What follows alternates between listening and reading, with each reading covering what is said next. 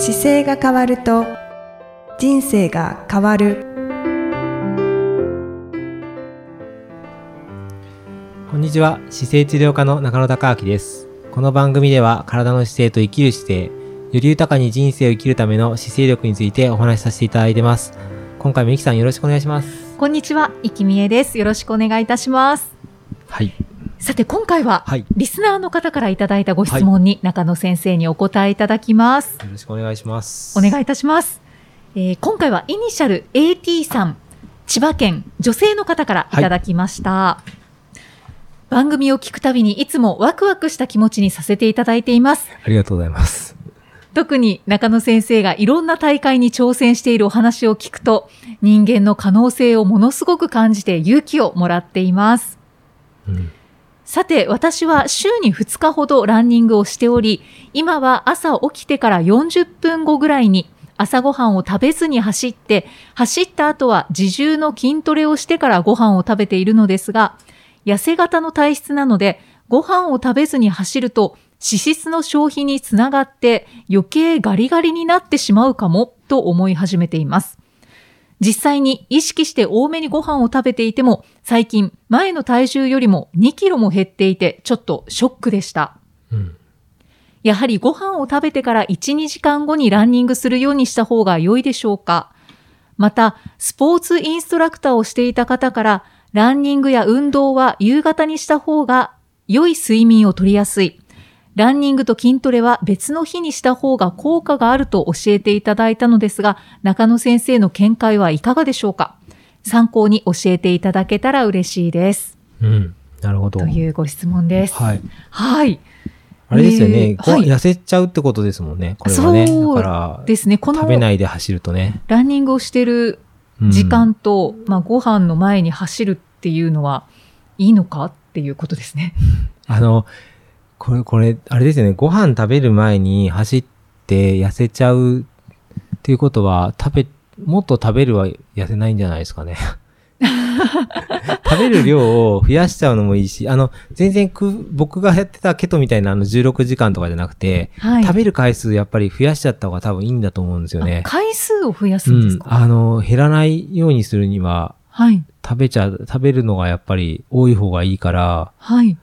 そういう意味ではもっと食べても平気だと思いますね。ああ、一回の量を増やすのではなくって、回数を増やす。回数も増やせるし、量も増やせると思います。あの、全然食べれる時にもっと食べても多分平気なんですよね。あーでもこう季節的なこともあるし、夏に2キロ減って、冬に2キロ増えるっていうのは結構自然な感じもしますけどね。うーん。夏の方がやっぱり体重落ちやすくて、冬は溜め込みやすいからはい。増えちゃうので、ああ。そういう意味ではそんなになんか気にしなくても、今の季節から考えると、はい。7月から、なんだろう、ご秋ぐらい、6、7、8、9ぐらいは当然、なんか夏の影響もあって落ちててもおかしくないし秋からは10、11、12、1、2っていうのはやっぱり増えやすいので、はい。はい。そことの差が出るのはあってもいいんじゃないかなっていう感じがします。聞いてて。うん。そんなに特別なことじゃない感じがするので、こ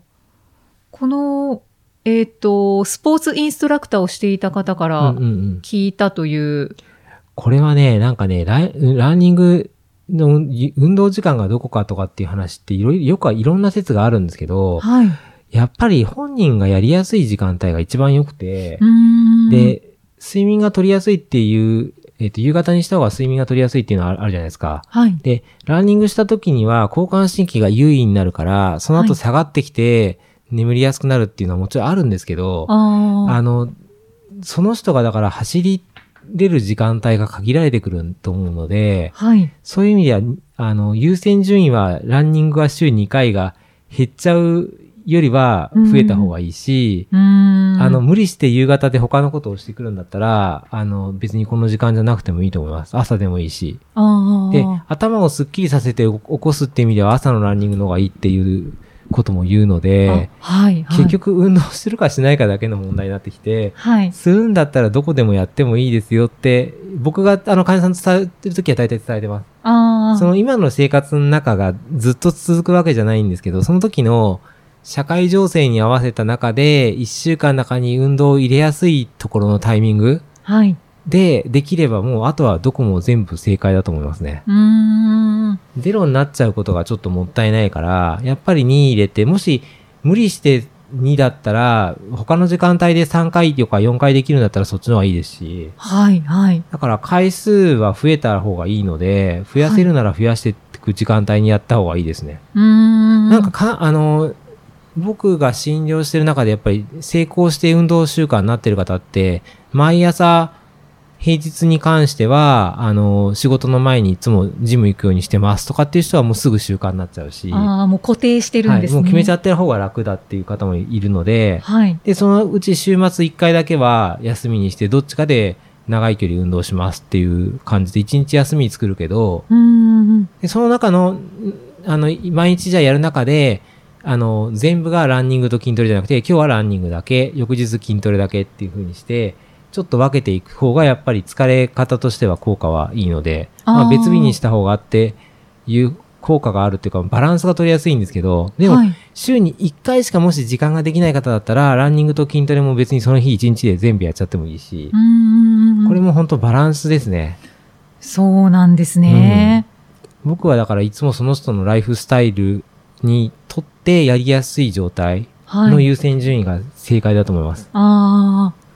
だから、やった方がいいわけですよね。そこが一番あそうそうやった方がいいですの優ゼ優ロゼロ先順位で。が良くないから、ゼロじゃなくて、ゼロを1にした方がいいし、はい。1だったら2にできたら2の方がいいですし。うんうんうん。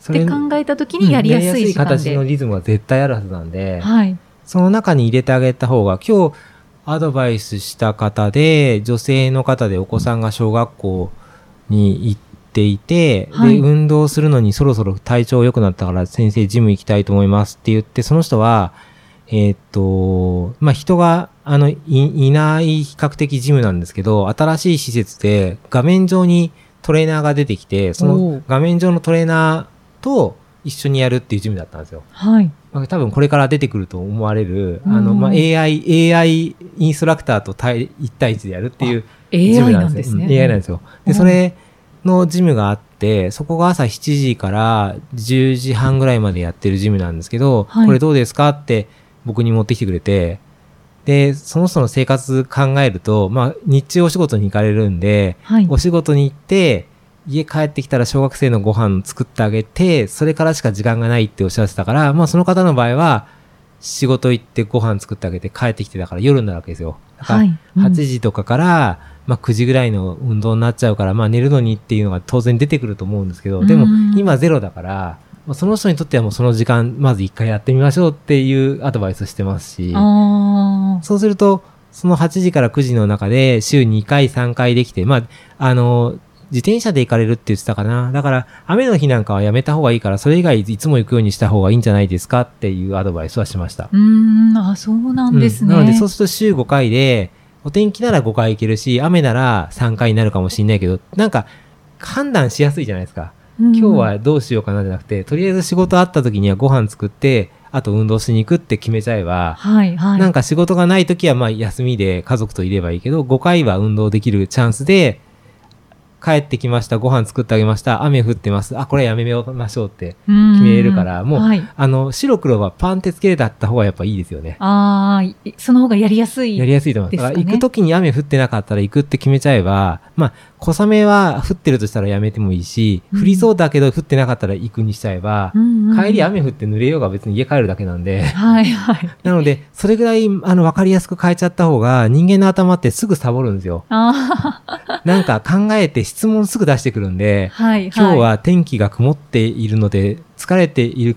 疲れてたから今日はやらなくてもいいかもしれませんよねっていう 質問が出てくると、はい。そうかもねって思っちゃうじゃないですか。だからそれを出させないために、はい。あの、は雨が降ってなければ行きますって決めておくと、もうこ、ん Q が出てこないからう、んそうですね。もうそれぐらい簡単にしちゃった方がいいです。だから、はい。変えるときは仕事とかライフスタイルのかチェンジがあったときに変えてあげればいいし、はい。運動を毎日積み上げてくるっていうその健康面の要になってくる運動を、はい。えー休んでまでやった方がいい状態だったらよもちろんやめちゃってもいいしう、ーん。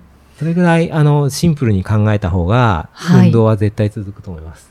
じゃあ、この方はうん。今もう全部正解だと思いますよ。今走ってるっていうことなの全然正で、解だと思います。そのまま続けていただいてうんなんか今、感覚としては、朝、あの、走ってるんだけど、どうも減ってる気がするじゃないですか。はい。だったら一回とも走る 前に一回ちょっと食べてから走ってみてもいいし、ああ、あの、食べ終わってすぐ食べるようにしてもいいし、量を増やしてもいいので、ちょっと今の形から食べるっていうことだけちょっとチューニングして、はい。走ることは別にこのリズムができてるから1になくてもいいと思います。うーん。